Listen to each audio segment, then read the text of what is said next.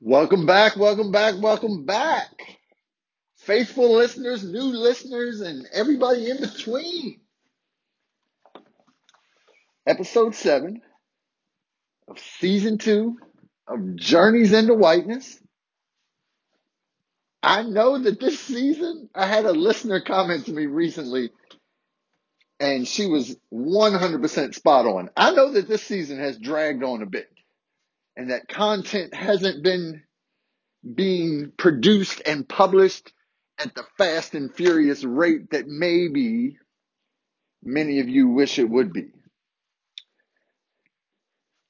My apologies. Real talk. I wish shit. I wish I could put put out a new episode every day.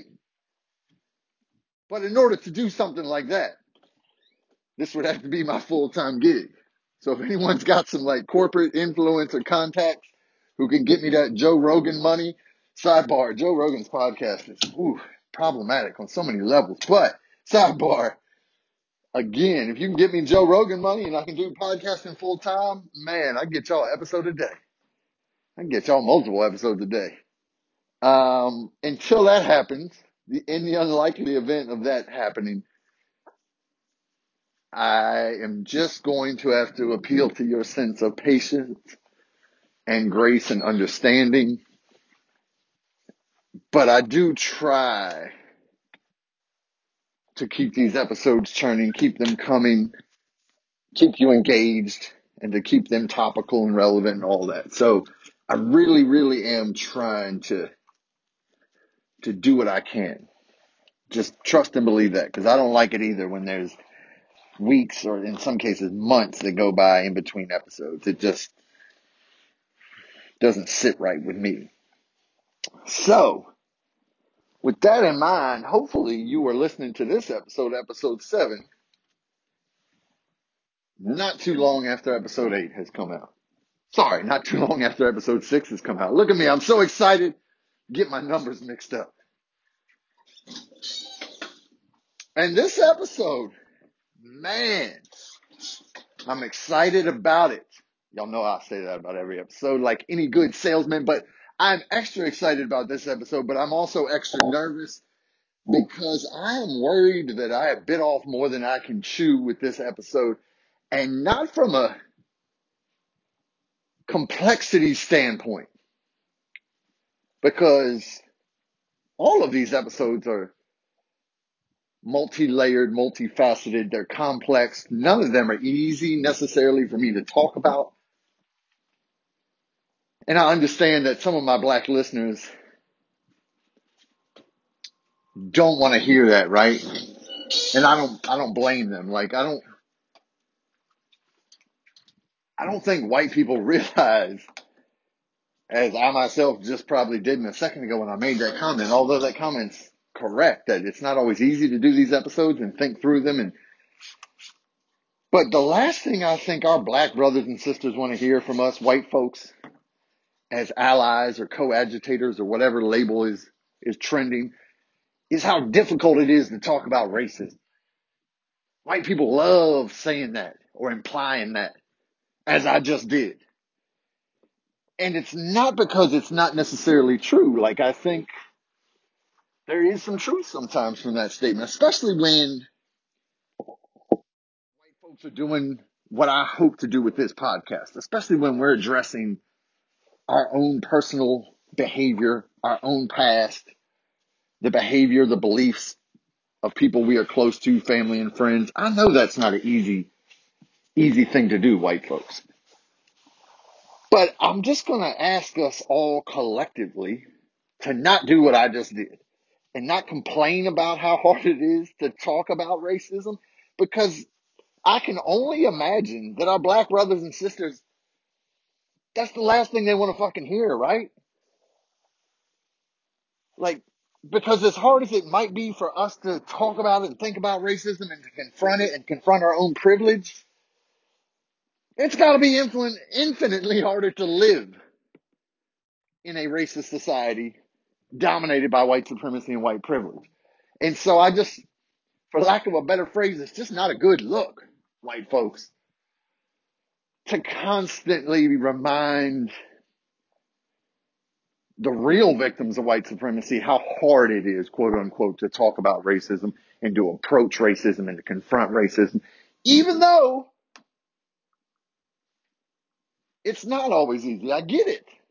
So I know I'm talking out of both sides of my mouth. Y'all should be used to that by now. I try to just be as honest and upfront as I can with these conversations. So I realize that I'm saying it's hard and I'm also saying we shouldn't complain about it being hard. I know, I know what I'm doing there.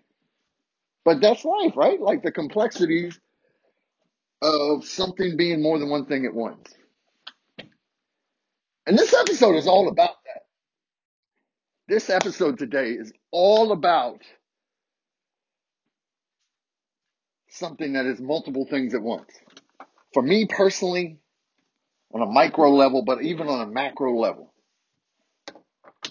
And this is an episode, I mean, you could devote a whole podcast to just this episode today. And so that's why I said a second ago, a moment ago, that I'm worried about doing it justice, not because of the complexity. That's always a worry of mine. Every topic's complex, like I, like I just got into. It's the breadth of this topic. There are just so many things, so many directions that this topic could take me, could take us, that I am worried that I'm not going to cover all the angles. But the good thing about running your own fucking podcast is that A, fuck it, right? If I don't cover them all, then that's life. But B, more, more seriously, you guys are going to let me know what I missed. And then I can circle back to it. That's one of my, one of my favorite things about this is like this ongoing conversation I'm having out here with you all and how it seems very one sided at first glance, like I'm doing all the talking. But in reality, I get all this feedback, these emails, these social media posts, these texts, these calls, and the conversation is really not one sided at all. And you guys really force me to rethink consistently things I've said in these episodes, ways I have portrayed myself, ways I have portrayed bigger societal issues relating to race, white privilege, white supremacy, and all that. So, I guess with that being said, anything that I leave out in this episode, I trust that you all will alert me to it. And with that being said, let's jump right in. And this is going to go in a lot of directions because at first I had a very narrow topic in mind for this episode. And then in my mind, as I outlined this episode and thought about it, where it could go, that narrow topic became broader and broader. So this episode is basically white people and black culture. More specifically, white people and black music. Even more specifically, white people and Bob Marley, comma, white people and rap music. And originally I was just going to focus on Bob Marley and how white people absolutely adore Bob Marley and what that means, how that ties in to socioeconomic issues like race and privilege and cultural appropriation. And then the more I thought about the love that white folks have for Bob Marley, like the insane, intense love that white folks have for Bob Marley, the more I realized I couldn't just talk about white folks, specifically certain white folks, but we'll get into that. White folks, I couldn't just talk about white folks and Bob Marley and white folks and reggae. I realized I had to add in rap music. Something else that white folks fucking adore. In many cases on like an obsessive level, right? And I really just want to explore what that obsession can mean and why that obsession could be. And notice I'm using this, this word could, this conditional word, could be problematic. I'm not saying it is problematic, fact. However, I'm definitely not saying it's not problematic.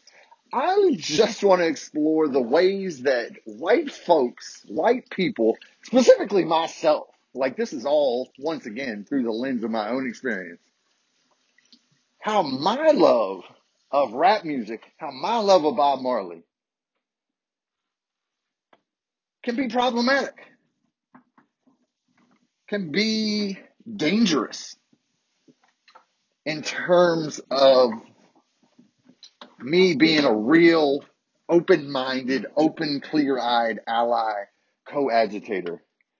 It can be dangerous in terms of how it intersects with all the topics that we discuss on this podcast. Topics like racism, white privilege, white supremacy. And so that's where we're headed. White boys, black music. That would be the subtitle if I had to give this episode one. And I don't have an, a conclusion in mind, believe it or not. And I know some of y'all are like, well, of course not. You're fucking rambling every episode. But this episode, more than many, I don't know if I'm going to be able to put a bow on this and tie this all up. I'm going to try to. But I think, like I often do, the more I think about this topic, the more I just have some questions. And the more I just want to bring up some kind of stream of consciousness type, type of stuff that runs through my head because I certainly, and I keep telling y'all this, and despite the tone of my voice and despite the fact that I act like it, I'm not an expert on any of this stuff. And so I think I'm going to leave this conversation very open ended by the end of our 40, 45 minutes together. But let me set the stage first. Let me give you some context. And although my story, like everybody's story, is intensely personal, I think all of my listeners, whether they know me or not, is going to recognize quite a few archetypes in this story. My story is not as personal as it may be, and maybe this is this is true to humanity in general. As personal as this story may be, it's not necessarily unique. So let me start. In my adolescence, probably ninth or tenth grade, I fell in love with the music of Bob Marley. That right there is a statement that I feel like millions of white boys could make. Millions of us.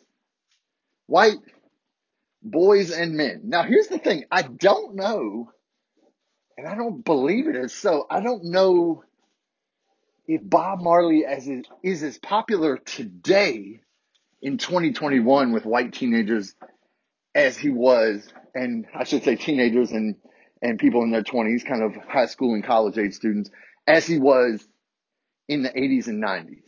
I don't know. I get the sense that he's not, but I don't know that for certain. So I'm going to have to do, I don't know how, I know I teach teenagers, but I'm going to do some more research, honestly.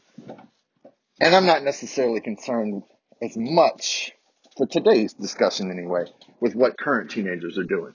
I want to focus on, like, like always, my own experiences. So, like I said, I fell in love with Bob Marley, ninth or 10th grade. Fell in love with rap music at about the same time, maybe slightly even later. Maybe closer to like 11th grade. And it doesn't mean, obviously, I didn't listen to rap before 11th grade. Because rap music, like many different forms of, of black music, although even that label probably needs to be interrogated, right? Black music implies a singularity that that just isn't necessarily accurate. Um, and so I want to be mindful as we discuss things today, whether we're talking about music or culture in general, that there is no such thing, at least I don't think so, as black music or black culture. There are various forms of black music and there are various black cultures. But I think, and this is kind of where the discussion is going to take us anyway, that this obsession with singularity, especially amongst white folks, of putting the black experience into one single paragraph is is a inaccurate, but b more importantly, pretty dangerous. But we'll get to that.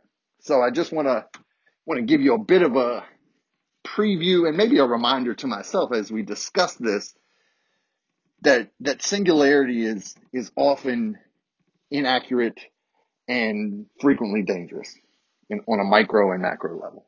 But back to my context. Fell in love with Bob Marley. Still love Bob Marley. To this day, we'll listen to his music very, very often on a weekly basis. Playlists, Apple Music playlists, all kinds of albums downloaded. Loved him in high school. Have very fond memories. Like, I feel like, and I know this is true of almost all the music we're exposed to as teenagers, right? Or that we really get into as teenagers, but I feel like Bob's music got me through some shit in high school. Like, I remember riding around my dad's truck, listening to various tapes. Natty Dread, Confrontation, you name it. Babylon by Bus. And just vibing out. And like, I know it's fucking cliche, but like, I really do feel like his music helped me in some way in high school, right? Like, helped me kind of just deal with all the fucking feelings that, that adolescents and teenagers have. Now, what I don't know about Bob, although I do know it about rap music, and we'll get to rap music in a second, I don't know exactly how I first got exposed to Bob and what drove, well, I, I guess I know what maybe drove my love of Bob, but, but I don't know what drove me into his arms. Um, I do know, although many of my, my friends, some of whom are, are much bigger fans than I am, or at least much, much more educated Bob Marley fans than I am, would, would deny this for themselves or laugh about this, but I do know that Legend, the much maligned greatest hits album that I think every, every teenage boy from the nineties at some point owned, or at least every teenage white boy from the nineties at some point owned.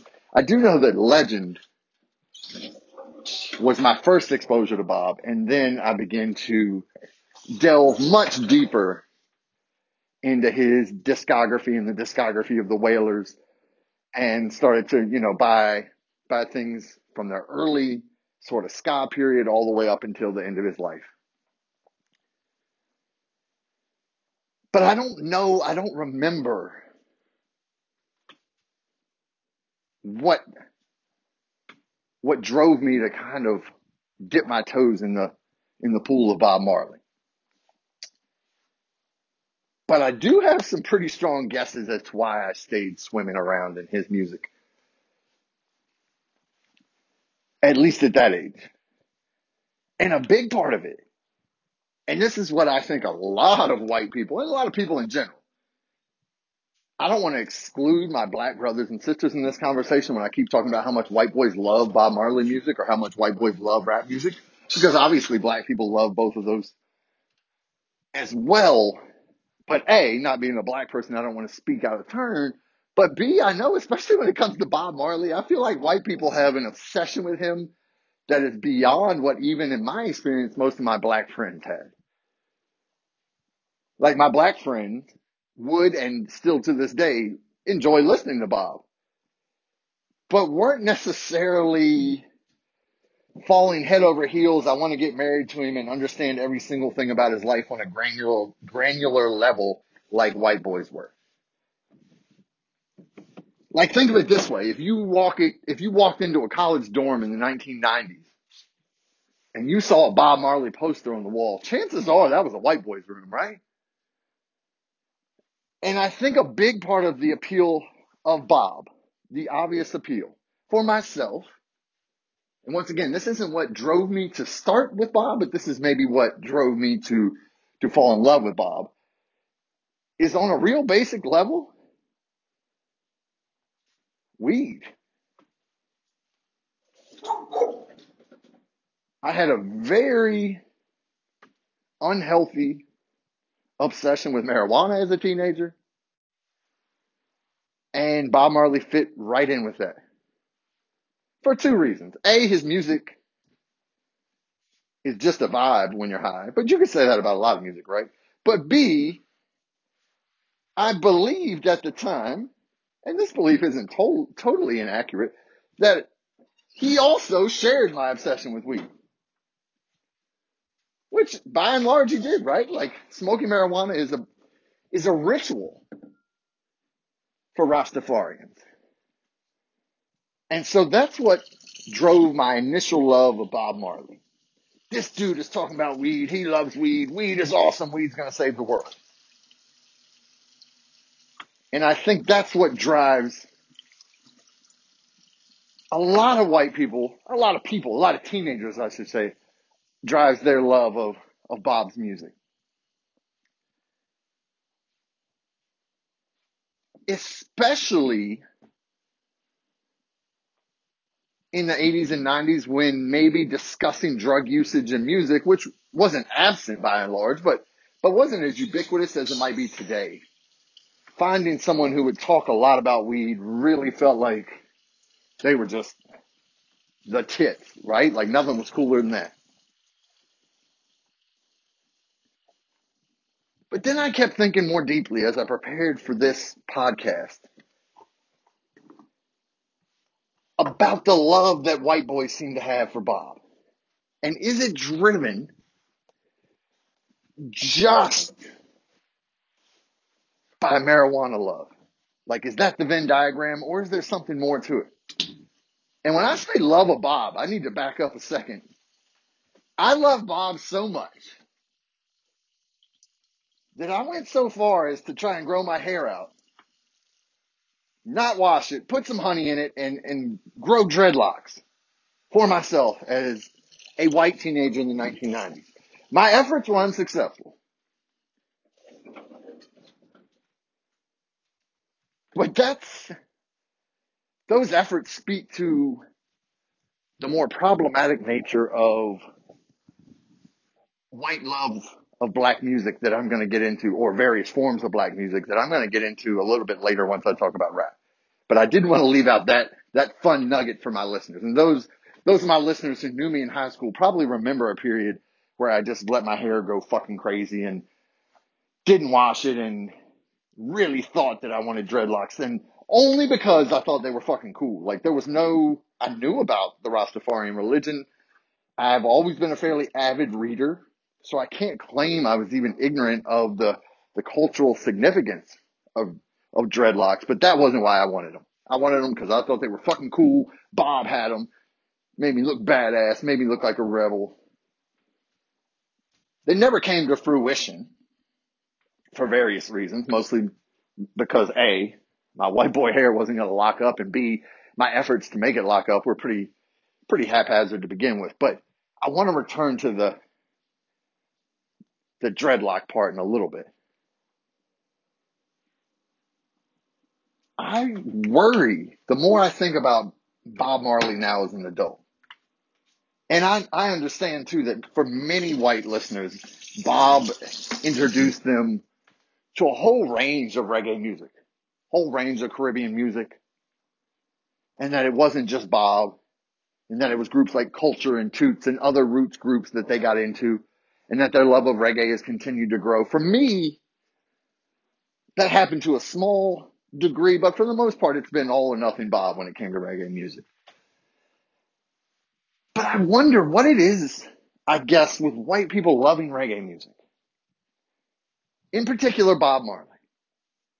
And part of me can't help but wonder, and my white listeners, especially my white reggae fans, some of whom are my best friends,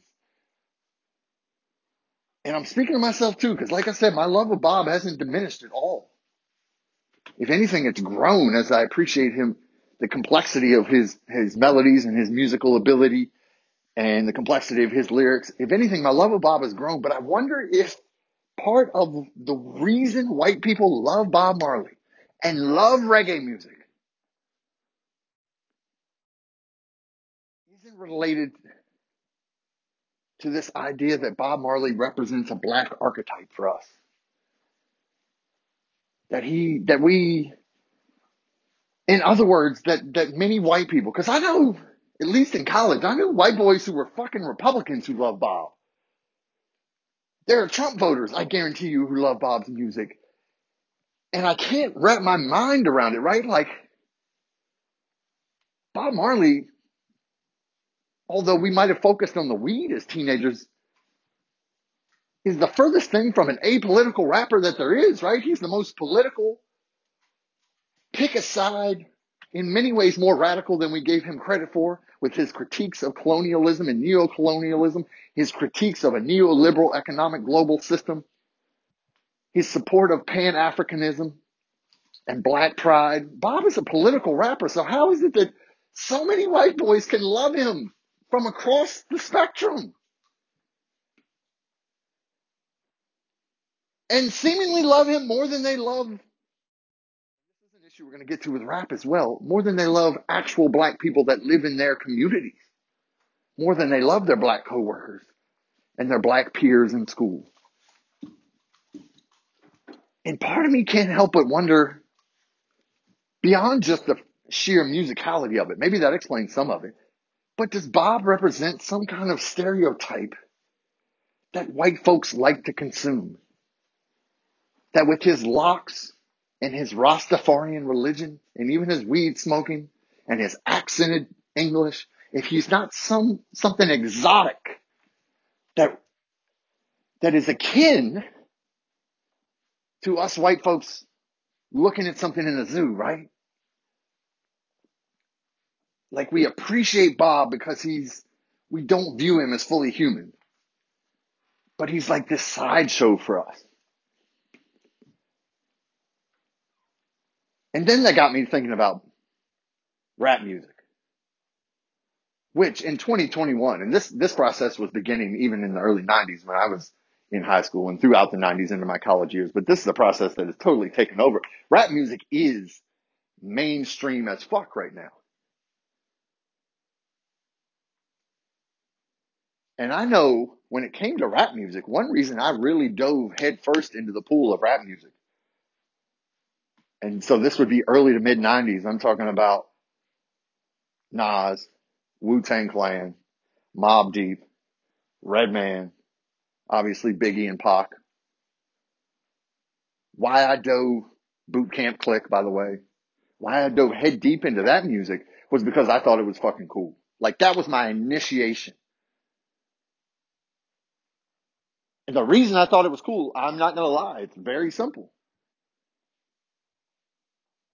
my black peers and black friends in high school who I thought were cool as fuck. Some of whom were, some of whom weren't. Now that I look back on it, right? And cool is such a fucking complicated concept. And it's got a long history in this country, by the way, of being associated. What is cool is being associated and appropriating from black culture. But that's why I first told myself it was almost conscious. I'm not going to lie. And there's some problems with this, I think, maybe, but, but we'll address them as we get to them. I told myself, I'm going to find out what's going on with black music specifically rap music because all the cool kids like rap music and I want to be a cool kid. And maybe that was subconsciously what I was doing with Bob, but I don't remember. I don't know.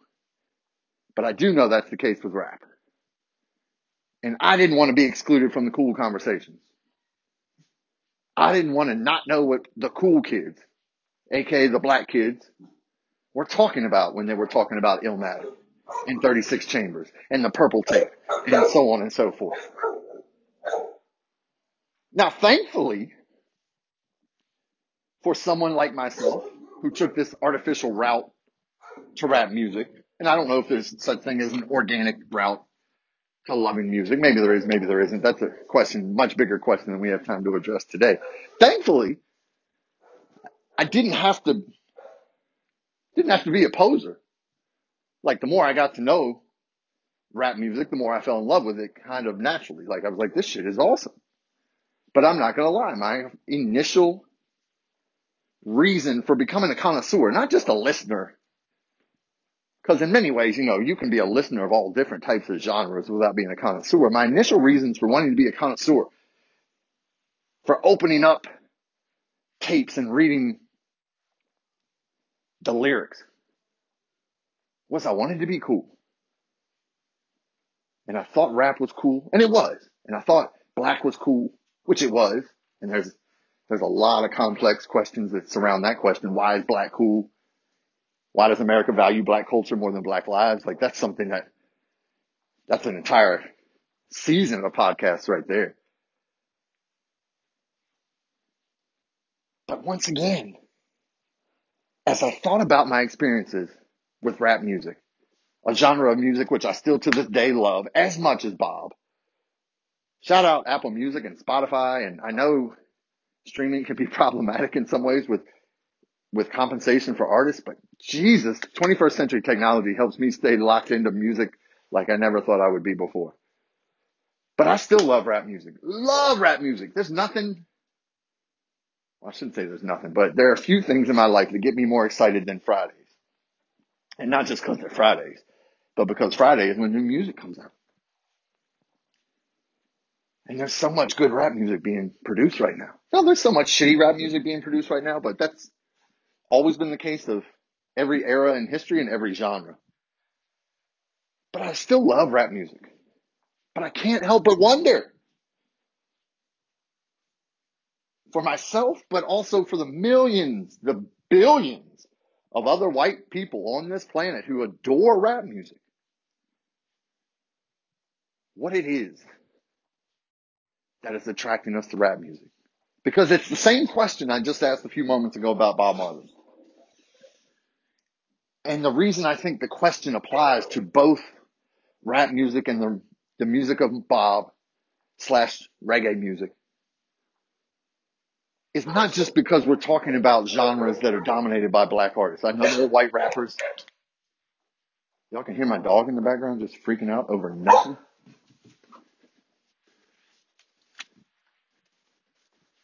But the reason I'm asking this question is not just because we're talking about black artists or genres dominated by black artists. It's because I think there's a similar answer.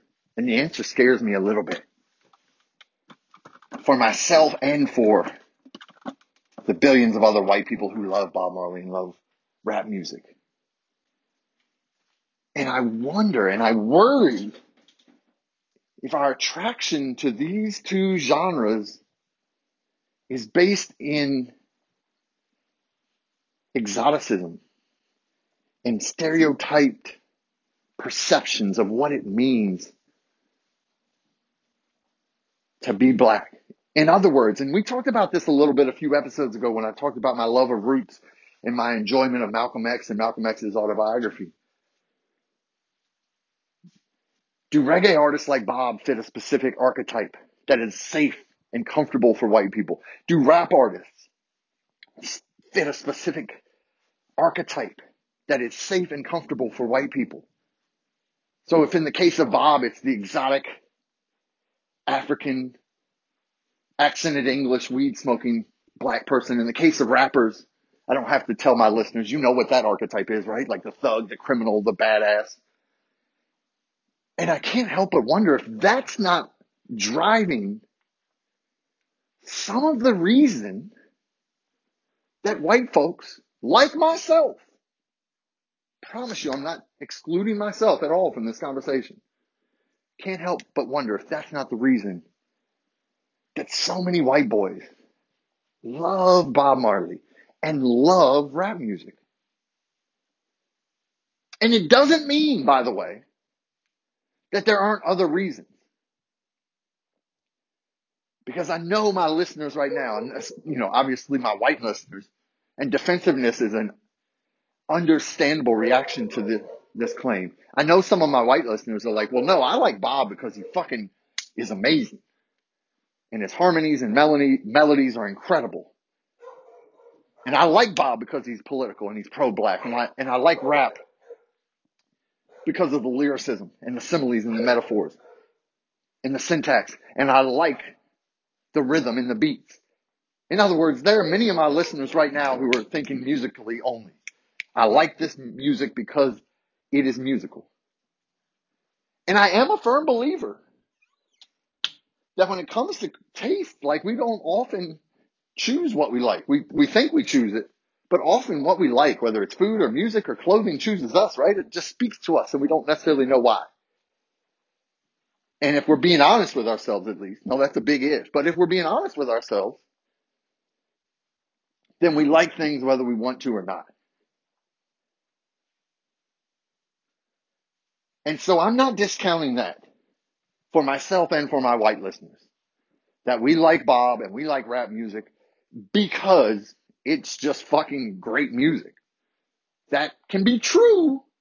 And my hypothesis about how much these two genres fit into a narrative of white supremacy and white power as well. Like both of those can be true. And that maybe there's something subconscious in our love of these two genres. Because at least we perceive them. I'm not saying these genres do this, although maybe at times they do. And keep in mind that these two genres, like all genres of music, are multifaceted. And when we're talking about popular rap music, we're not necessarily talking about, although that this story is changing, I believe, we're not always talking about music that's driven by the artist and music. We're talking about sometimes music that's shaped by record companies, white owned record companies who have their own agendas. So I, I understand that, but part of me wonders if it's the white perception of what it, appropriate roles for black folks are that make these two genres so palatable. Excuse me, so enjoyable. I got my vaccine, by the way. Don't, I know y'all are tripping. You heard that cough. No, got my shot.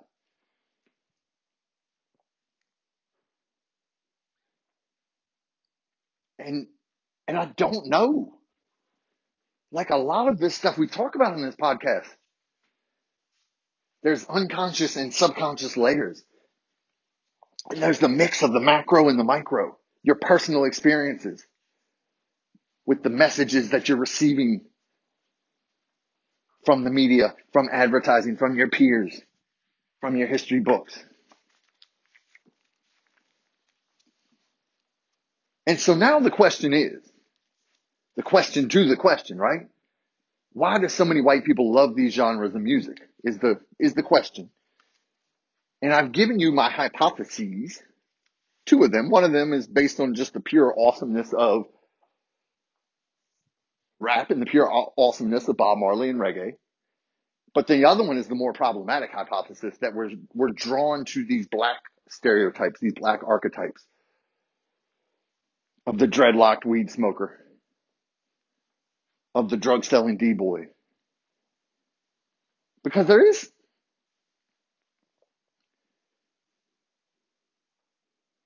another question that builds upon those hypotheses.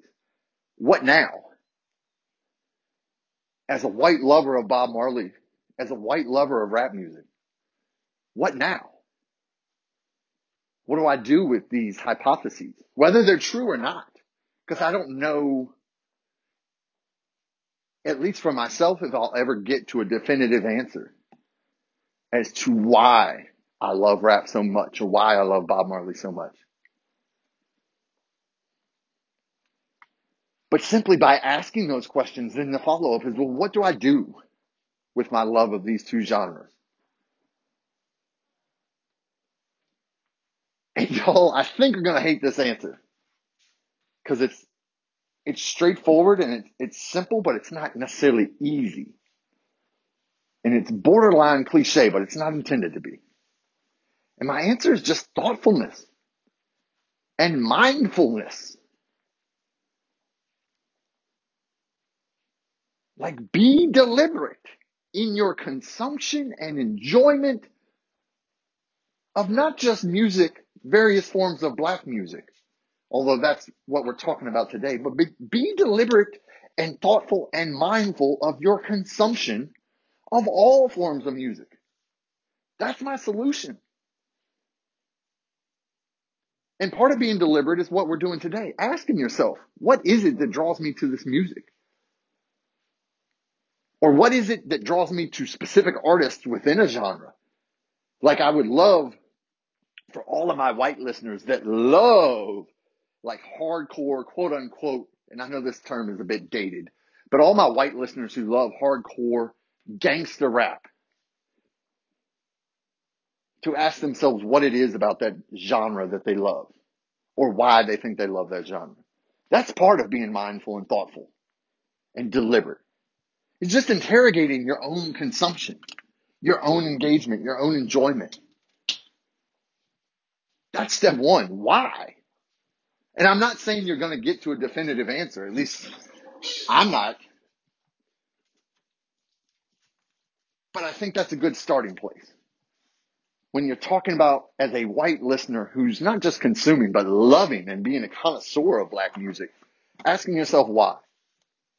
But even for my white listeners who don't listen to black music or quote unquote black music, be thoughtful and mindful and deliberate as you consume the Beatles and the Rolling Stones, for instance, and ask yourself why. And then thoughtfulness and mindfulness goes beyond. And it, it goes into trying to understand what's what's happening with the music you're listening to. And once again, this can be done with black or white music. But if you're a fan of Bob Marley and he's talking about Trenchtown in every other album, maybe Google what the fuck Trenchtown is. Maybe dig into the Rastafarian religion and not just the weed smoking parts. Maybe dig into the history of Ethiopia and the history of Christianity in Ethiopia. Which, by the by, Christianity has been in Ethiopia pretty much longer than it's been anywhere else in the world except Jerusalem. But also dig into the Monroe Doctrine and the Roosevelt Corollary and America's role in dominating the Caribbean and dig into the history of the enslavement of people in Jamaica and dig into the way black soldiers were used and participated in the U.S. military, both during the Civil War and henceforward, or thenceforward, something forward from that point on. Dig into the history of marronage and escaped slaves in Jamaica. Dig into the British Empire. Like, do some fucking research, I guess. And I know that that's once again maybe not what my audience wants to hear. Like, somebody's like, man, fuck, I just want to listen to music. But I really think if you want to be a mindful, responsible, sure, sorry, a responsible listener of this music and not just be a fucking culture vulture, then step one is interrogation of yourself and the music. And then step two is follow that interrogation up. Do some fucking research. And the same goes for rap music. Don't listen to Jay-Z and Nas without looking up the Marcy Projects and the Queensbridge Projects.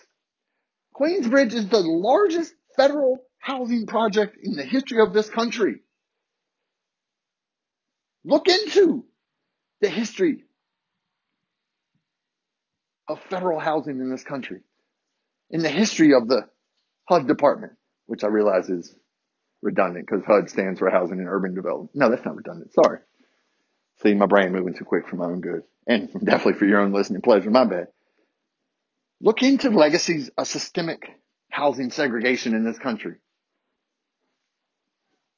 Read books like The Color of Law by Richard Rothstein. It'll blow your fucking mind. Look into the criminalization and the inequitable criminalization of crack cocaine usage in the U.S.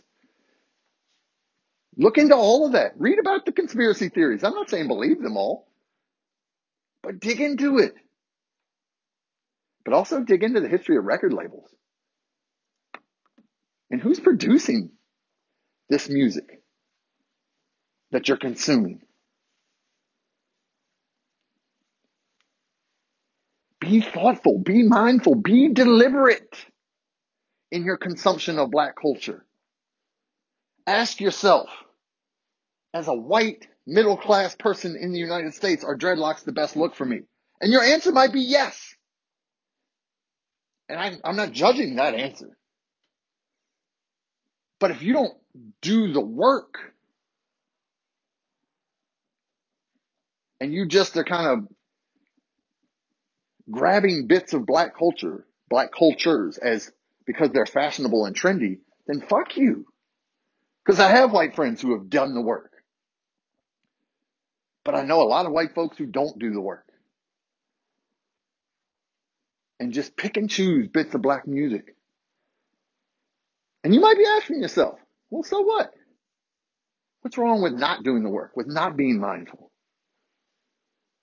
with not understanding the socio-economic political layers to the music you're listening to? So what? And and I, my answer to that is twofold. If you're not doing this work, if you're not being mindful and thoughtful and deliberate in your consumption as a white person of black, various forms of black music, then it's going to affect you on a micro level, and I think on a macro level too. And it's going to cause you to perpetuate a system of white supremacy, inadvertently or actively. And I'll give you an example if you're not thoughtful and mindful and deliberate in your consumption of various forms of black music, and you just kind of accept,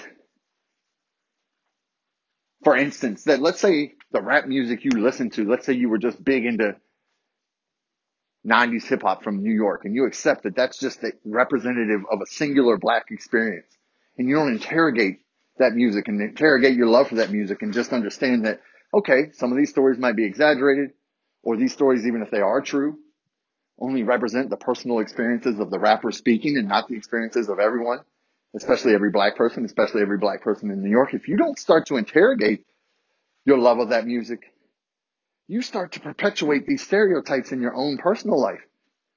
And you start to think because you listen to a lot of rap music created by a lot of black artists that talk about drug uses and the projects and poverty, that that is the singular experience of black people in America.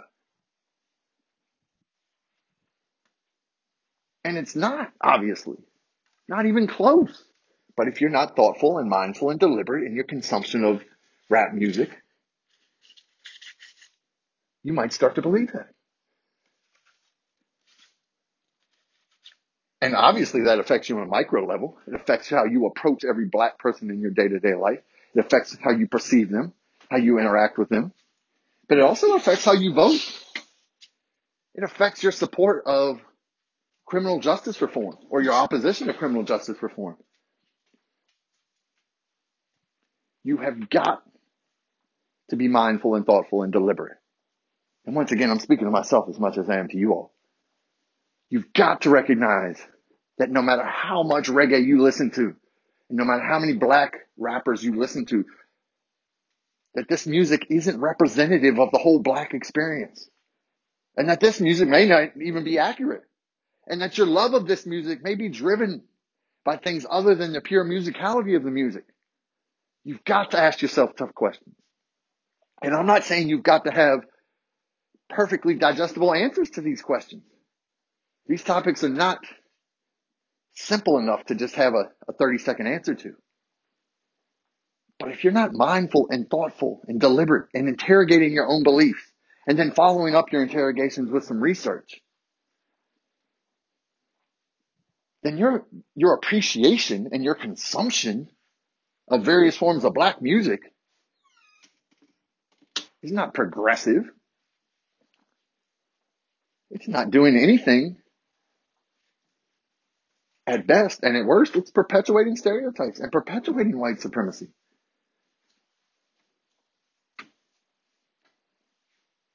And I realize as we come to a stopping point in this episode, because I'm at a, a place mentally with this episode right now, guys, where I've got about 19 other things I want to say. But I realize that we've been, we've been talking about this topic now for 40 or 50 minutes. And so I'm starting to realize that I think I'm going to need some follow up episodes on black music, on my own personal experiences with black music, on the way that I approached black music in the past, and maybe hopefully some of the ways that I've I've grown more thoughtful and deliberate and mindful myself. But I'll just leave you with one quick anecdote. My freshman year of college at George Mason University, I found out my roommate, before I even met him, was a black kid from New York. And I cannot tell you how excited I was. Because in my mind, he was going to be a weed smoking thug or semi thug who loved rap, grew up in the projects, who was going to enhance my middle class white boy street credibility. I was so excited.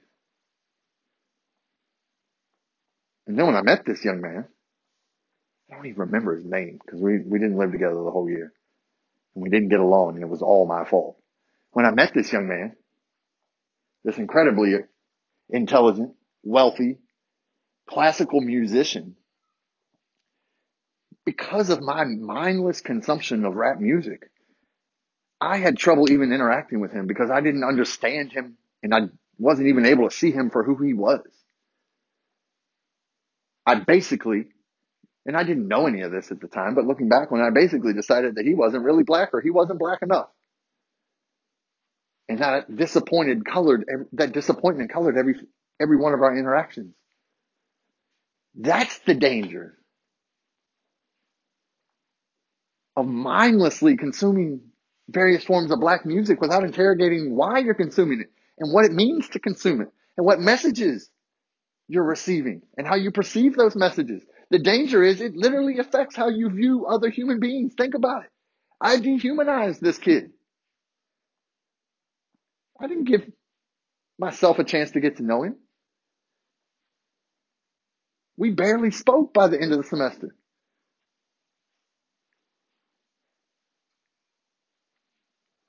And that was all my fault. My stereotyping of the singularity of what I thought the black experience was didn't allow me to see an actual black man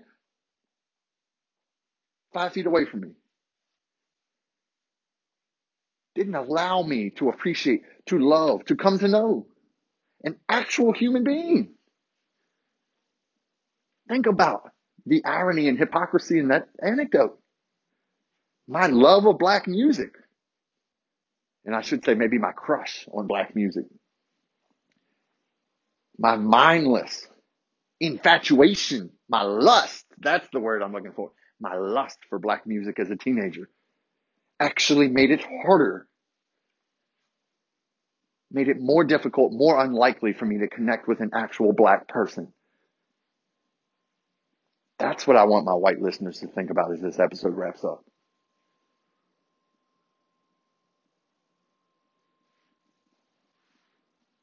Think about why and how you're consuming various parts of various black cultures.